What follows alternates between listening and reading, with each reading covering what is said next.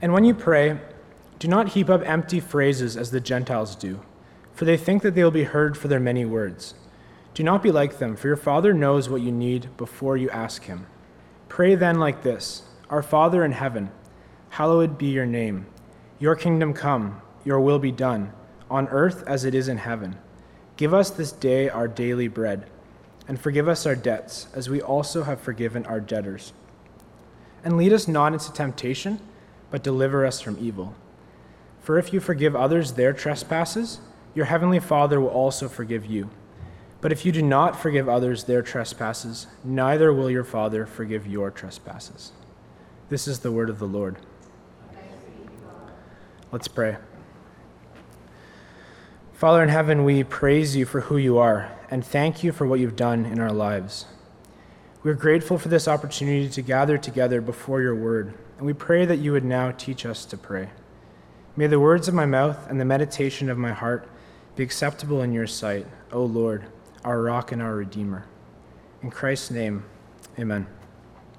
Good afternoon. So today I'll be preaching on verse eleven of Matthew six.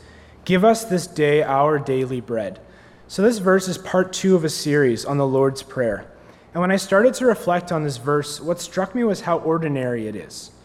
So if you were here last week, you would have heard from Lloyd, your kingdom come, your will be done on earth as it is in heaven.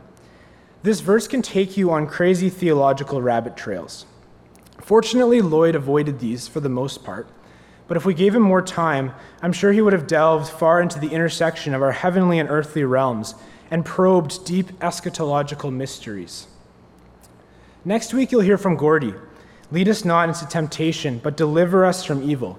This verse can take you into the multiple wills of God, the origins of sin, good and evil, and other topics pertaining to our human nature and universal morality. And once Gordy has unraveled all of this for us, who knows where he'll go? So it's very fitting that as the engineer, sandwiched between two philosophy majors, John has assigned me the simplest and most practical of these three verses. Give us this day our daily bread. Seven words, none of them longer than five letters, at least in the English. So I've thought about it and decided that I'm not going to take it personally. In fact, I appreciate John's thoughtfulness in allowing me to be the meat of this sandwich.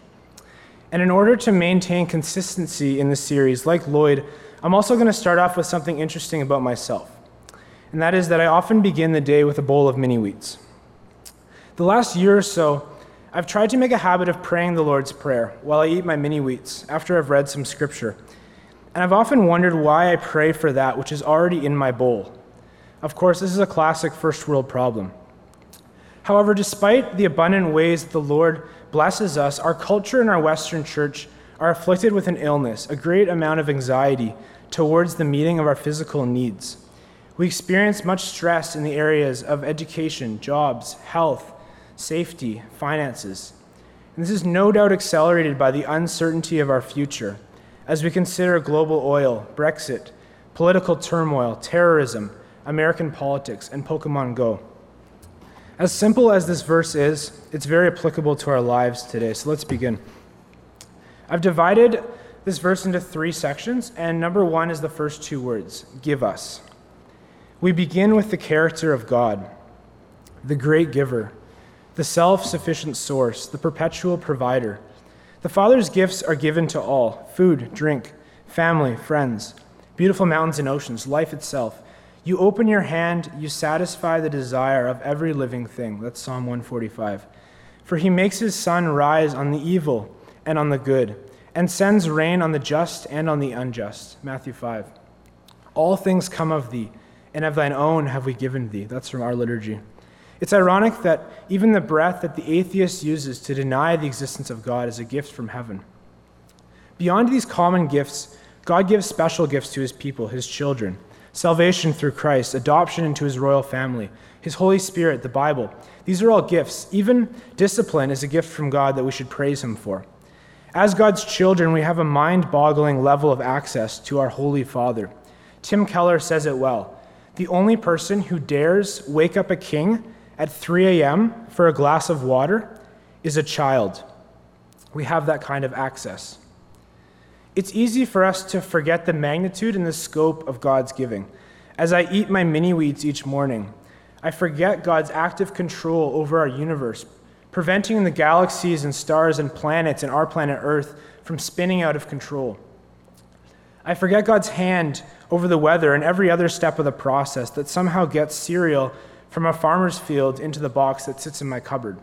I overlook God's attention to each of my heartbeats, maintaining my life and protecting me from the million possible occurrences within my body that could kill me at any moment. We are sustained by God at the deepest level. Not a hair from our heads falls without his permission. Remembering, knowing, and understanding this doctrine of the providence of God is key to knowing how to pray.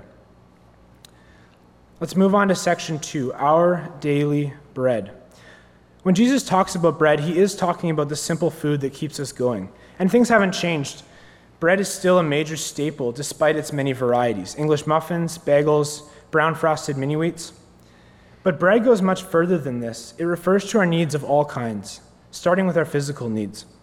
It's hard for us to understand this passage the way that it was understood in Jesus' day and age because we live in such a wealthy society. We can name plenty of physical needs, but many of us haven't experienced life without them. Clothing to wear, a bed to sleep on, a roof over our heads. Most of us have enough food in our houses to survive the first five waves of the next zombie apocalypse, or maybe even to host the Christchurch Young Adults Dinner. We often take these things for granted until we go without. Last summer, I was in Australia, and I was on a road trip, and we were camping every night, and I realized something that I took for granted, and that was electricity. Being unable to plug in our phones at night, uh, we weren't able to navigate as well, uh, look up campsites, listen to podcasts. And one Sunday, we pulled the classic university student maneuver. We visited a church, and before the service started, we brought all our electronics into the church and plugged them all in, our phones, our computers, our battery packs, our Kindles. And uh, as we left, we picked them all up. It was a powerful service. And this story alone, it shows how fortunate I am, how spoiled I am, that what comes to mind when I think of unmet needs is my phone being dead while I'm vacationing in Australia. But the reality is that riches are deceiving. Like the man in Jesus' parable who builds bigger barns to store up his excess harvest, our lives can be demanded from us any minute. No financial plan, investment guru, or R R S P can truly protect us in this chaotic world, ruled only by the sovereign will of the Lord, who giveth and taketh away. Proverbs thirty says it well, "Give me neither poverty nor riches. Feed me with the food that is needful for me." Or in the N I V, "Give me only my daily bread." And when Jesus commands us to ask for daily bread, we're to ask for necessities, not luxuries. Bread is not fancy, but it works. The Lord sometimes graciously blesses us with luxuries, and we enjoy them when we receive them and glorify God, but it's the necessities that God promises to provide when we ask for them. We've now looked at physical needs, but there's a spiritual dimension to this as well. The Father gives us our physical daily bread, but he also gives us his Son, the bread of life. And Jesus says much about spiritual bread. Man shall not live by bread alone, but on every word that comes from the mouth of God. The bread of God is he who comes down from heaven and gives life to the world. I am the bread of life. Whoever comes to me shall not hunger, and whoever believes in me shall never thirst. Whoever feeds on this bread will live forever. These teachings of Jesus demonstrate the exclusivity of Christ and of the gospel. Jesus is the only one who can save us, the only one who can sustain us, the only one who can satisfy our spiritual needs. Jesus is the bread of life. There are no substitute carbs. There are no gluten-free alternatives. Jesus is the bread of life. And we have these two breads, physical and spiritual, and we need both. And in some ways, this verse is a retort against the Gnostics, a safeguard against Platonic dualism, a reminder that God is not just the God of the supernatural, but also the God of the ordinary. The last thing I want to point out about our daily bread is its corporate aspect. It's not my bread, in the same way as it is not give me. Give us this day our daily bread. It's our collective needs, and Acts two talks about this. The believers were together and had all things in common, selling their possessions and giving to all who had need. They bore each other's burdens. They shared in each other's needs. When one of them rejoiced, they all rejoiced. When one of them hurt, they all hurt. The believers looked to their God Jehovah Jireh, the Lord will provide. They look to him for all their collective needs. So we've looked at give us, the providence of God. We've looked at our daily bread, our collective needs. Lastly, section three, I can feel the suspense rising, is, is this day. This day is where God's providence intersects with our needs. God's mercies are new every morning. And there's two helpful biblical stories for us to look at to explain this. First is the Israelites in Exodus. So these guys, we know their story well. God's rescued them in a very dramatic way from Egypt. We see God's providence so clearly as the Lord performs powerful miracles, finally parting the Red Sea, allowing them to pass through, and then destroying the following Egyptian army. Yet time passes and they begin to grumble. I'm hungry. God, you saved us only to let us die in the desert. I thought you had a plan. So God provides. He literally makes bread fall from heaven, manna. And he tells them what to do. Every day, go and get some bread. It won't keep overnight, except Friday night before the Sabbath. You don't need to gather on the Sabbath. And what do they do? The first day, they gather bread, and they save it overnight. Why? The instructions were too complex? No, they didn't trust God. They wanted to be independent. They wanted to be self-sufficient. They didn't want to have to rely on God, and they doubted his providence in their lives. Of course, the bread spoiled. The second example that I want to look at is the widow of Zarephath. So we have a drought in the land, and there's the prophet Elijah, and he's hanging out with the ravens, which are feeding him. You know, it's a classic drought survival strategy, uh, befriending ravens. And he meets this widow, uh, and she only has enough bread and oil for one final meal for her and her son before they die from starvation. And Elijah asks her to share some with him. I guess the ravens are gone now. And tells her the jar of flour and jug of oil will not run out until the Lord sends rain upon the earth. And her response is a response of faith. She trusts Elijah and trusts God, and the Lord's providence sustains her. We see here two examples. We see the doubt of the Israelites, and we see the faith of the widow, both of whom are called to trust in God each day. And it's easy for us to criticize the Israelites, but when we look at today's world and today's church, we see this disease, this anxiety, uh, this lack of faith in God's providence. How do we deal with this? Philippians four says, "Do not be anxious about anything, but in everything, by prayer and petition, present your requests to God. And the peace of God, which surpasses all understanding, will guard your hearts and your minds in Christ Jesus." Romans eight says, "He who did not spare his own son, but gave him up for us all, how will he not with him graciously give us all things?" This is the attitude that we are to have. Faith in God, our provider, who loves to graciously give gifts to his children.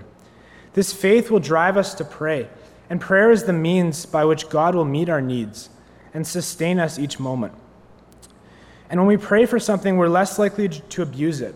When we recognize that what we have is not a coincidence, our homes, our families, our finances, our work, but that these things are gifts from God, we're more likely to see them as instruments to glorify God with.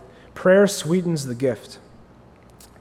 Before we close, as a final application, I want to read a passage from further on in Matthew six, starting in verse twenty-five. "Therefore I tell you, do not be anxious about your life, what you will eat or what you will drink, nor about your body, what you will put on. Is life, if, is not life more than food, and the body more than clothing? Look at the birds of the air. They neither sow nor reap, nor gather into barns, and yet your heavenly Father feeds them. Are you not of more value than they? And which of you, by being anxious, can add a single hour to his span of life? And why are you anxious about clothing? Consider the lilies of the field, how they grow. They neither toil nor spin. Yet I tell you, even Solomon in all his glory was not arrayed like one of these. But if God so clothes the grass of the field, which today is alive and tomorrow is thrown into the oven, will he not much more clothe you, O you of little faith? Therefore do not be anxious, saying, what shall we eat, or what shall we drink, or what shall we wear? For the Gentiles seek after all these things, and your heavenly Father knows that you need them all."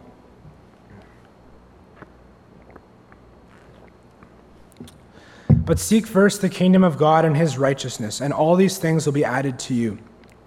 Therefore, do not be anxious about tomorrow, for tomorrow will be anxious for itself.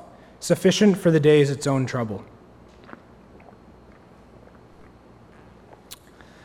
So let us be encouraged, friends, to have faith in God, our giver, to seek him in prayer for all our needs, and to look to Christ as the bread of life, the only one who can satisfy our physical and spiritual hunger, both today and forevermore. In the name of the Father, the Son, and the Holy Spirit. Amen.